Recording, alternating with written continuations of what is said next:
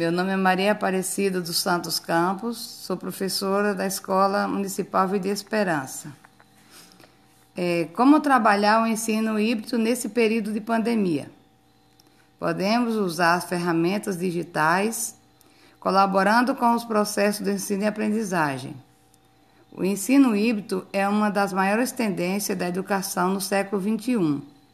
Porém, essa nova metodologia tem como objetivo aliar métodos de aprendizado online e presencial.